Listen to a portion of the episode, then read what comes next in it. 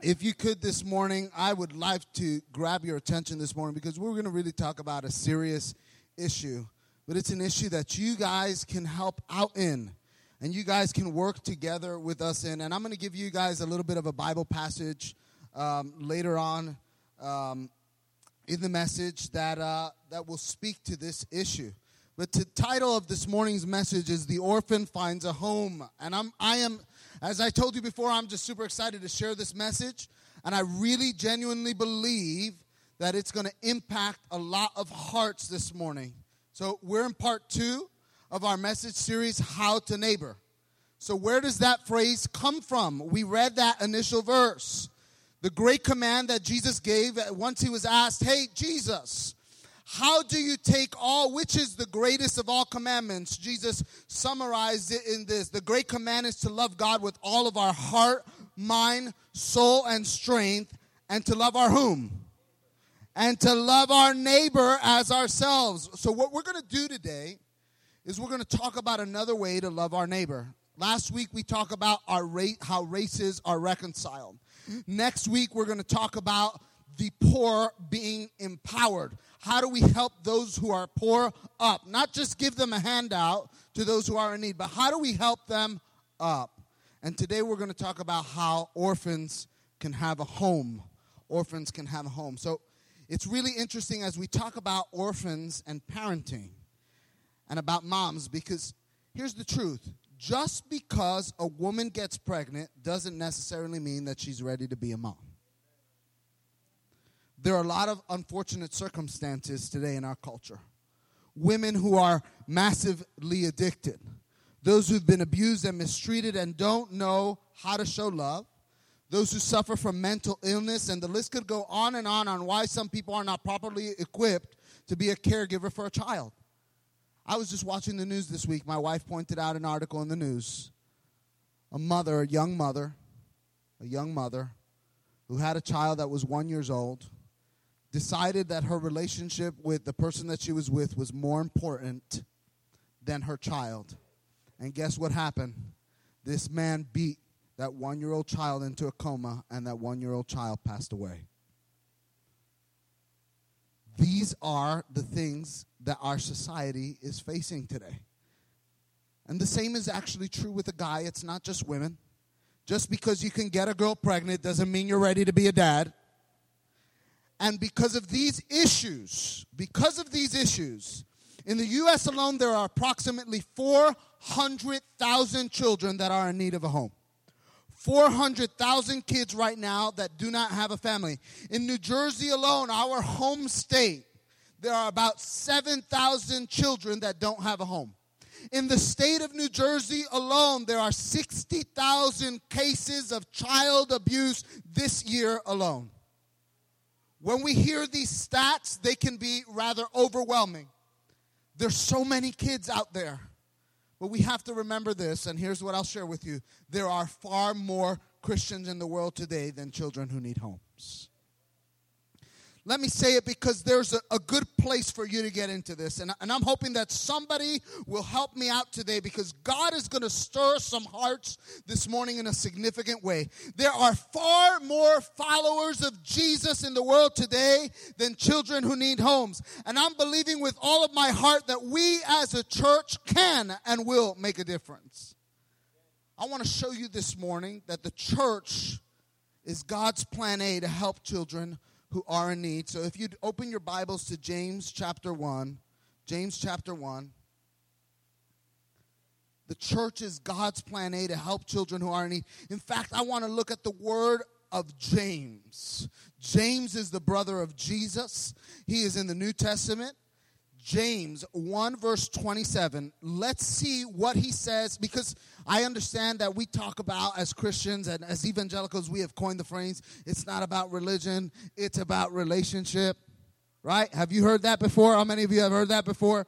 But here James speaks to this, and James says, here's what true religion is. You want to talk about true religion? Here's the purest form of religion. And here's what James says, and I'd like to paraphrase it. James 1:27. James says, "Religion that God our Father accepts as pure as faultless and faultless is this: So, what's the purest form of religion that God accepts? It's to do what? It's to look after orphans, to look after widows in their distress, and to do what else? To keep oneself from being polluted by the world. So, what's the purest form of religion that God accepts? To look after orphans, to care for widows, to keep ourselves separated from the impurities of the world, to live a holy life that would please God. Did you get that? The purest form of religion that you can have is care for orphans, care for widows, and keep yourself pure from the temptations of sin in this world. To keep ourselves pure. It should be very clear that caring for those in need is close to the heart of God. In fact, this is absolutely true. This is born of our spirit. In fact, if I did this right now, if I showed you, if I were to show you some pictures of children this morning and tell you their stories, I know that many of you would immediately rise up and say, How can I help? What can we do? I'm in, I want to help. I'm going to give you an example. I'm going to share with you a story this morning from the state of New Jersey.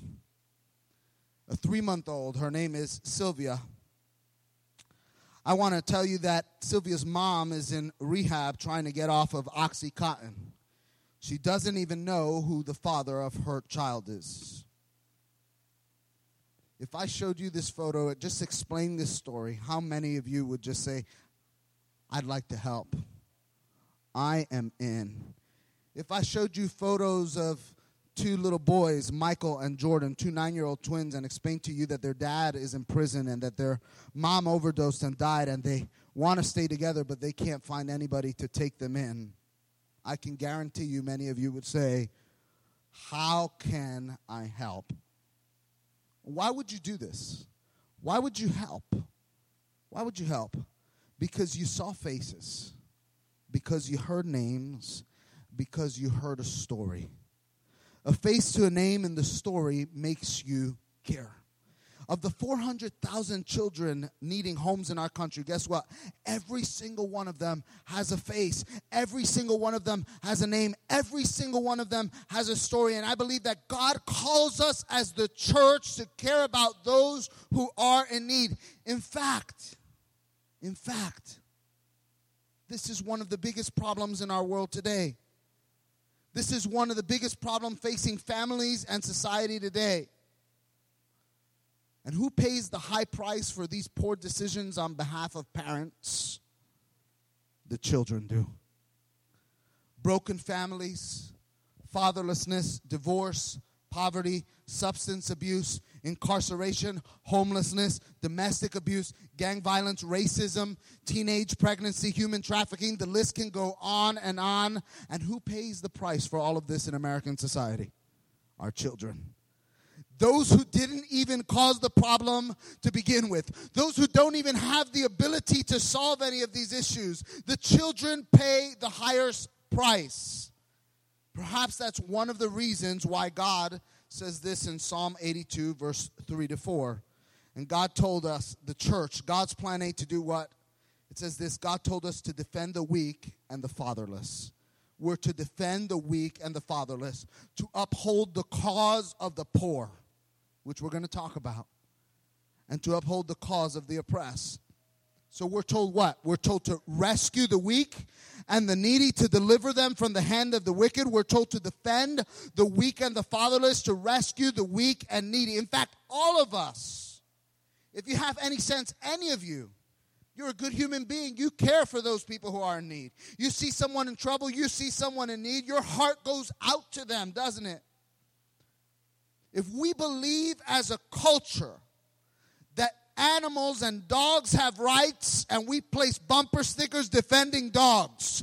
If we can have bumper stickers saying save the whales, then how about we save the children in our society? How about we save the children in our world? How about we rescue the needy? How about we defend the weak?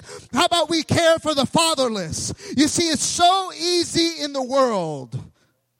It's so easy in our world. And we have this, this thought and everybody at some point has this thought out of sight, out of mind, right? I don't see the issue on my street. It's not my kid, it's not my family member. That means I don't have to pay attention to it. And for those of you, this is not only for those who don't have children, this is for those who have kids. This is a calling for the church in general. I've got something to say to you. I've got, you may say, I've got my own kids. I've got my own problems. I've got my own bills to pay. I've got my own stuff going on. I rarely have the time to care for somebody else. But here's the truth our God cares about these children more than we can imagine. And I believe that He is calling us, His church, to care about them as well. In fact, Psalm 68, verses 5 through 6, tell us who God is. And I love this imagery. This imagery. So, who is God? The psalmist says this He is the father to the fatherless, He is a defender of widows. Is God in His holy dwelling? What does He do? In his holy dwelling, what does God do? He sets the lonely in families. God sets the lonely in families. God may be looking today and he's looking and going, okay, there's a kid who needs a home. That kid is lonely. That 16 year old needs help. That four month old needs somebody to rescue them. So what does he do? He looks for a family that's willing to say yes. And God orchestrates this all together and brings the lonely into families. Why? So that they can experience health and love and compassion and care, and in many cases be exposed to the grace of Jesus, who can share, families who can share the love of Jesus. So, what did God do? God picks up the lonely and He puts them into families. So, here's the question What if God's got His eye on your family? What if God is thinking about your home? What if for some of you, you became the answer to a child's deepest prayers? Can you imagine that little boy or girl praying somewhere? God, give me a family, give me someone to love me, give me a place to belong. What if some of you were the answer to that prayer? Let me just share this with you. In a few weeks, we're going to have a DYFS come in, New Jersey DYFS, who works with children, and they're going to come in to speak to our church about fostering. Wouldn't it be absolutely wonderful? Absolutely wonderful if we loaded our kids' ministry up with children who are foster children, who need a place to stay, who need a place to live. And let me tell you something this is not just for married folks either.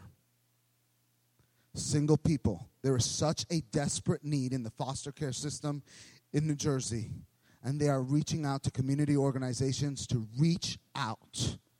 There are three ways that you can foster children there's an emergency foster situation, which is basically you can put yourself on a list, and here's what happens. If there's an emergency where there is an issue of domestic abuse, the police need to pull a child out of a home in the middle of the night. They're going to call you up, and you're going to be that home that that child stays with until they find a more permanent foster situation. The second way that you can do it is by becoming a foster family in general, meaning you're taking in children that you know will eventually go back or will eventually be adopted into another place. The third way that you can participate in the foster system is called fostering to adopt meaning you're fostering a child knowing that there is increased chance a great a great chance that they can be adopted by you I've been speaking to my wife over the course of several weeks that this is something that we want to do. We want to do this. We want to participate this together. I am praying that you, as a church, my grandmother used to say this, and this is a great Spanish saying, right? Uh, donde come uno, comen dos. Where one eats, two eats. Meaning this if, if, if somebody's eating up in that house, then there's enough room for somebody else to eat and grab a plate in that home. And that's what we're believing for. We're believing that as a church, we will have the greatest impact possible on the foster care system in New Jersey. That the governor of New Jersey himself, that all of the secretaries, the cabinet level secretaries, and the legislature would look down on Butler, New Jersey, and would say, in that church, in Risen King Church, that's the highest capita of foster children that we have ever seen in the entire state of New Jersey. Their entire children's classes. You have to go see this. Let us be a case study, an example to the world that we can offer up a solid home, that we can offer up a solid faith, that we can be there for children. How many of us just lounge at home on our days off. There's nothing that we have to do. How many children are out there in the streets without anything to eat? You know, we're collecting toys for a, a domestic violence shelter. Why are we collecting, Pastor Tom? Why are you collecting toys for a domestic violence shelter that houses women in it? Guess what? There's a ton of kids in there too. There's a ton of kids in there too. And there's situations, maybe you're saying, Pastor Tom, yes, but I don't want to do this all the time. But you can help. You can help. I'm going to share with you just a story, real quick, that I have uh, heard before. My mom has shared with me this story before. There's uh, an instance of a family that we are aware of, that we know of, that the husband was absolutely abusive to his wife.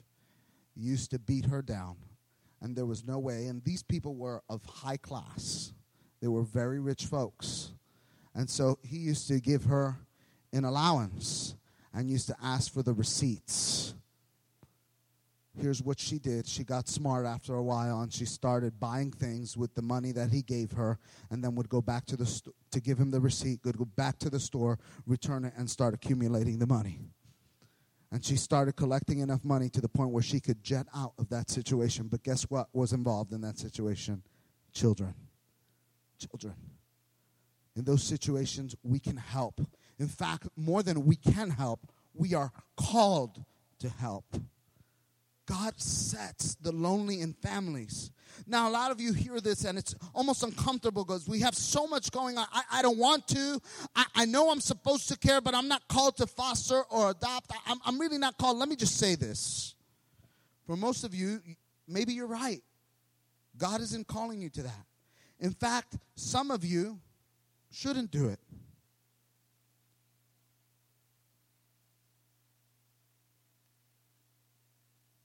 For the sake of the kids, maybe you shouldn't put them in a precarious situation.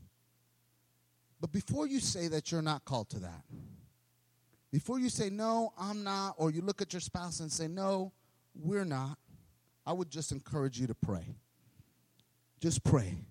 God would, how would you have us to be involved?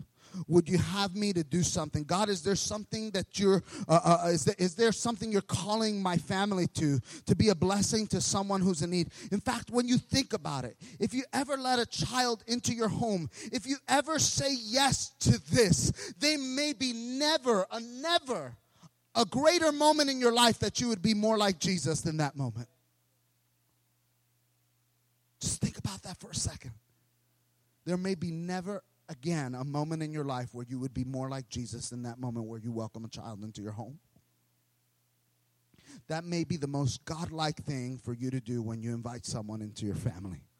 Why? Because if you're a follower of Jesus, that's exactly what God did for you.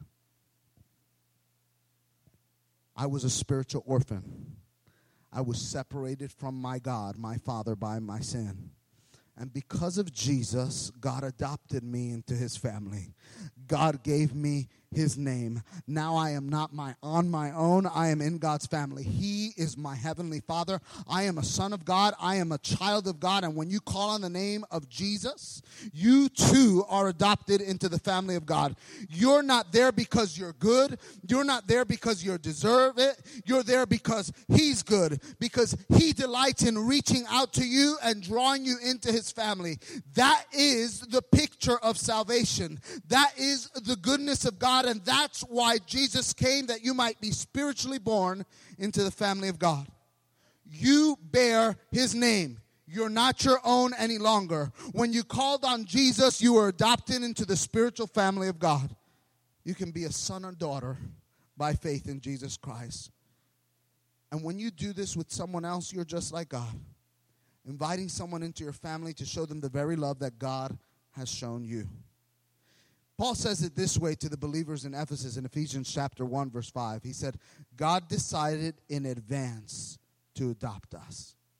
He decided in advance to adopt us into his own family by bringing us to himself through Christ Jesus. And the scriptures say, and it brought him great pleasure. It gave God great pleasure to do that for us. I know some of you are thinking, well, I could never, I could never foster at all. That would be too hard. I mean, to bring a child into my home and the greatest goal is to get them back into their biological family, it, w- it would rip my heart out. Guess what? You're absolutely right. It will. It absolutely will. I've heard one foster family say this, and this is good, and this is a good axiom for all of Christian faith. If it doesn't hurt, you're not doing it right if it doesn't hurt, you're not doing it right. If you're practicing faith and it doesn't hurt, then you're not doing it right. If taking a child, if doing acts of faith for people don't hurt, then you're not doing it right men of God, if, if, if God has called you to be with a woman and, and, it, and it doesn't hurt you once in a while to, to long suffer with that person and you want to be looking in every other place instead of looking at that person, guess what? That, that may hurt you for a moment, but having integrity counts more and having the righteousness of Christ counts more than two seconds of your earthly pleasure. If it doesn't hurt, you're not doing it right. My goal is not to guilt anybody this morning at all to participate in this. But what I want our church to recognize is that we are God's plan A. If the Holy Spirit speaks to you and nudges you just a little hint, those who resist the most are often the most who are called. Did you know that? I always get weary I get weary of somebody who gets totally excited and they're like, I'm excited. I'm, I'm, I am called to ministry. I am just absolutely giddy to go to ministry and they're trying to move at the speed of light. It always makes me raise an eyebrow. Because oftentimes I find those that are called those who have resisted. Those who are saying, nah, I don't know. They need a little nudge. They need a little mentor, a little discipler to come on their behalf and say, this is what God is calling you to do. And they're confirming already what God has being, been speaking into your heart. If the Holy Spirit leads you, say yes. Number one, it will be hard beyond imagination. It will be one of the most difficult things that you ever do. There'll be more complications, there'll be more tears. You have your own biological kids, maybe, and they're hard to deal with. You bring in a child who's been through a lot of stuff, a lot of complication. It will be harder than you can ever imagine. But the second promise is this the child is worth it. The children are worth it. They're absolutely and completely worth it. All of us can't do everything, but I believe that all of us can do something. What can I do, Pastor Tom? I can I can speak on their behalf. I can lend my influence to help that those are in need. If a family wants to adopt, I can help contribute to their adoption fund. I dream of a day in this church, this is true, I dream of a day in this church where we can have an, and I, this is the second time I share this, where we can have an adoption fund. That we could all pull together funds as a church and let's pull those kids permanently out of that vicious system. Here's something that I want to be engraved on your heart this morning. When you see a need with someone, God can use you to make a difference when you see a need with someone, God can use you to make a difference. Here's something I want you to understand. This is super important to me. I want you to hear this because this really matters to God and it should matter to us because we believe in the sanctity of life. We value life. We deeply value the life of the unborn child. We deeply value the life of the baby. We deeply value not only the life of the unborn child, but it would be vicious of us as a church to say that we valued life if we didn't carry that through until the end. It means more when we say we value the sanctity of life. It doesn't mean we're against abortion. That is not the only thing. It means we value the life of the teenager stuck in the system. We value the life of the child that cries out for help. It means we value the life of the homeless person, of the rejected, of those who are on the fringes of society.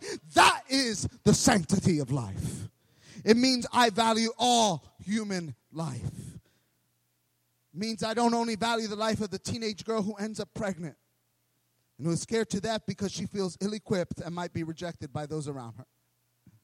It's deeper than that. We deeply value the parents who, at one point or another, were not adequately equipped to take care of their children. And those of you who are even here today, Maybe you don't have access to your children right now. But we care about all life. All life doesn't just need a family, though. All life needs a spiritual family as well. These lives need more than just a place to call their own, they need a church. They need the love of God in the church because we value the sanctity of life. We value all life. We just don't need a family, they need a spiritual family. And that's what's so amazing this morning. You can be somebody's spiritual family. You can help out with a hug and some love. Guess what? If we truly, deeply dive into this, and out of all of this, four or five foster kids come into this church, they're deeply going to be loved, need to be loved.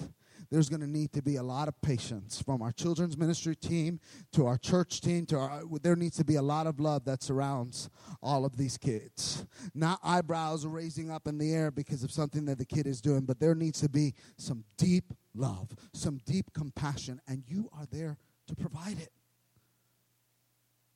Maybe you can say, Pastor Tom, I want to, I want to, I want to be with these kids. I want to minister to these kids when they're coming in. Or maybe you're saying, God is really calling me to be a part of this and to say, I want to take one of those kids. I want to get them out of that system. To the man, I say, gentlemen, step up to the plate. Let's be men and step up. One of the greatest things that you can do is to be a positive male godly influence in the life of a child. There are far more children out there who are lacking a father than children who are lacking a mother. Did you know that? You can invest in the lives of children. You can make a difference. For some of you who are well off, maybe you can throw a baby shower for a family who's adopting. Maybe you can help a caseworker who's overloaded and underpaid.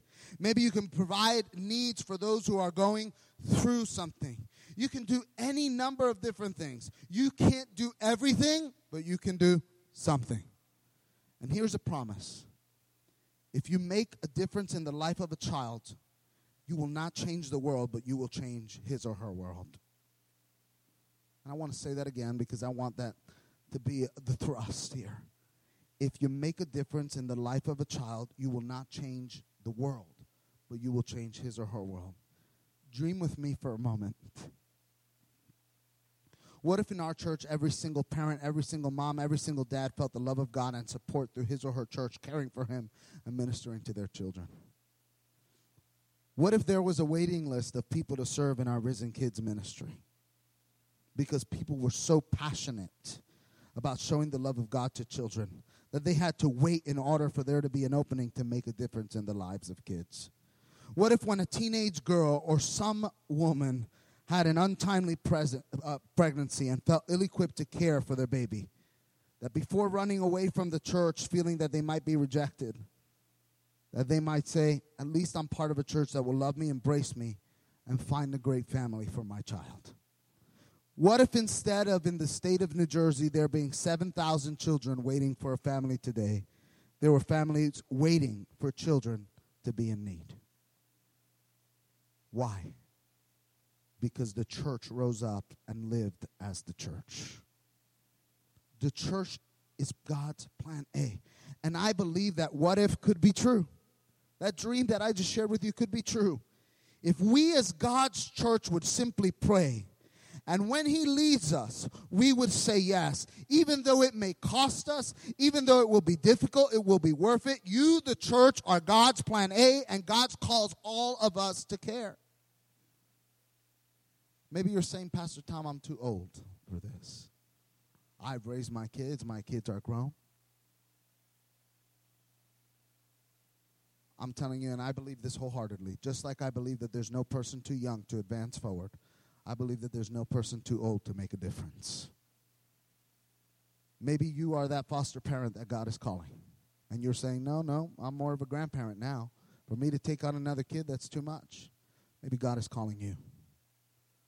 Or maybe God is calling you to serve as a grandmother figure in this church. I grew up in a church, it was really smaller church, and there were a lot of grandmas in the church that I could look towards. And a lot of male figures in the church and a lot of women in the church that I could look towards to set a godly example. But what would what would it look like for you to say yes? For you to say, I want to consider that, Pastor Tom. I want I want to be part of that. I want to get a kid out of that system. I pray to God that today God would speak to your heart, that God would move you out of your comfort zone to take a step of faith. I pray that this today our risen kin, kin, kids leaders would be overwhelmed with people begging to get in and saying, I want to make a difference. I'm not going to pass up an opportunity to show the love of Jesus, to embrace, to nurture some kids. What if that's you? What if God is calling you? Maybe you came this morning today and you expected another message. You expected an inspirational thing to help you throughout your week. But I want to share with you this. Scripture is as much about God speaking into your life as much as it is about you doing and living this out. And this is a part of us living this out. I want to be a part of this. I want to be number one to sign up for this. My wife and I have spoken. We're not sure which one of those three options that we're doing. She's pulling for one end, I'm pulling for another. Um, but uh, but we're going to do this. We've already agreed that we're going to do it. Doesn't matter how we're going to do this. And we and we got scared, and we spoke. And maybe some of the conversations that you will have. Maybe you have a, a spouse, or maybe you're single, and you can make this decision on your own. Or maybe you have a spouse that you need to consider in this. And one of the things that we spoke about is how is this going to affect our kids? But, but we believe this I can't shelter my kid forever. My little girl yesterday, I, I made her I made her some dinner to eat. Eventually, when she gets older, I'm going to have to ask her permission before I share these stories. but uh, I made her dinner. I made her French fries and steak yesterday. Okay? And she, she just has this thing where when she doesn't want to eat, she just tosses the food sometimes until you get her out of the of the chair. Now she doesn't go crazy with it, but she'll just flick a french fry off her thing and hope that the dog will eat it.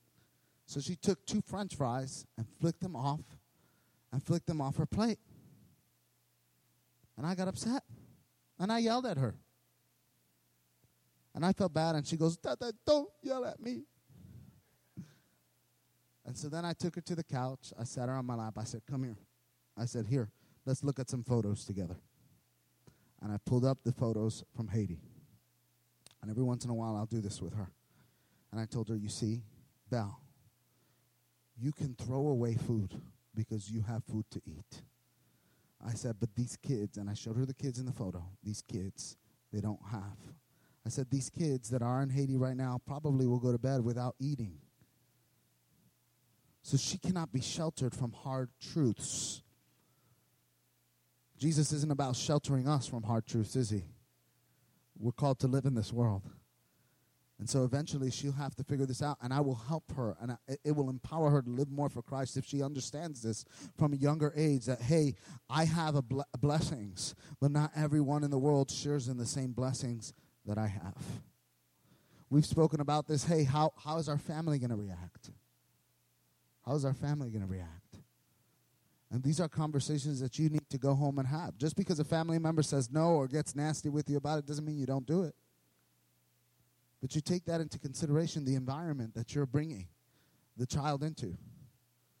But let me tell you something. I know so many of you here.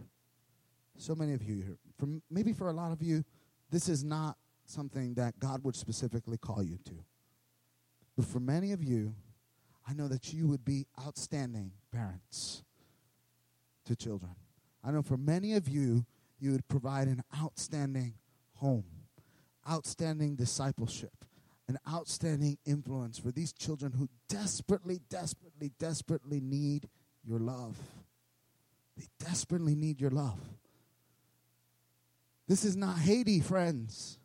This is not a third world country. This is happening in America. This is happening in America. And guess what?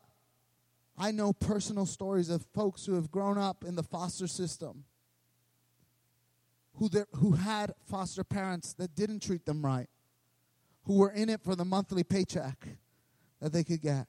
And I know of even one instance of a foster family where a child was raped by the foster father.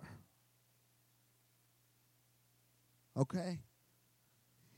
We can provide a home a godly home, a home where these kids don't have to worry about locking their doors at night in their bed, where these kids don't have to worry and tremble in fear. I know of one situation of a foster, a set of foster kids that were so scared when they got to their new home, and these were great people that they were with, so scared when they got to their new home that they took knives from the kitchen and put it underneath their bed just in case somebody would come in and try to sexually abuse them at night.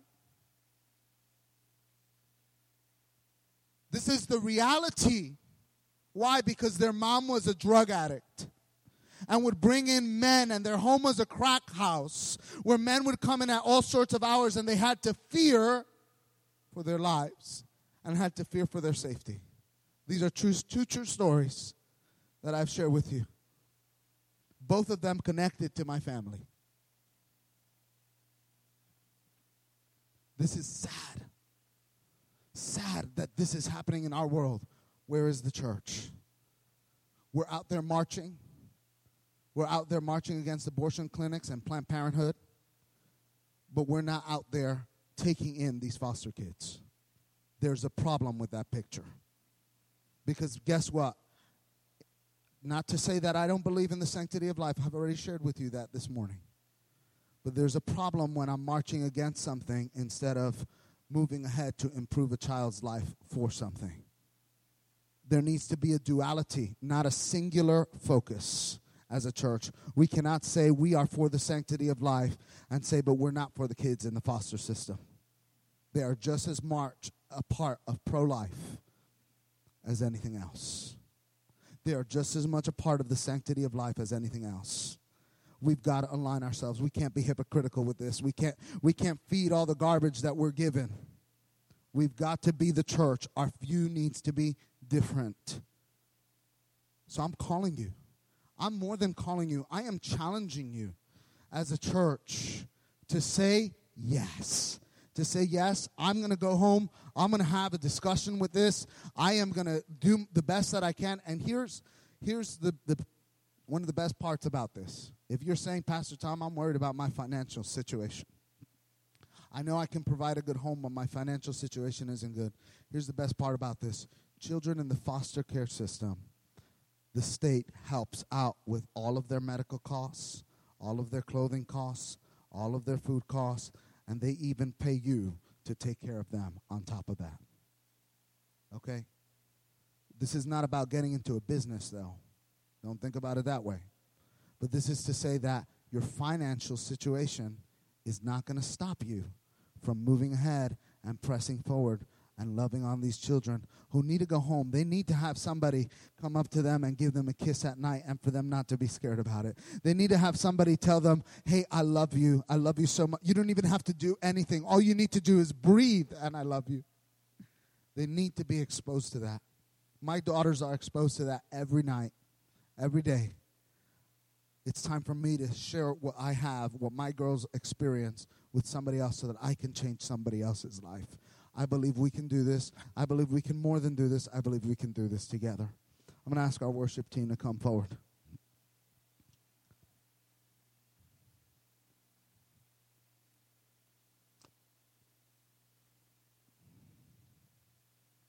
Holy Spirit. By no means is this an easy topic to discuss.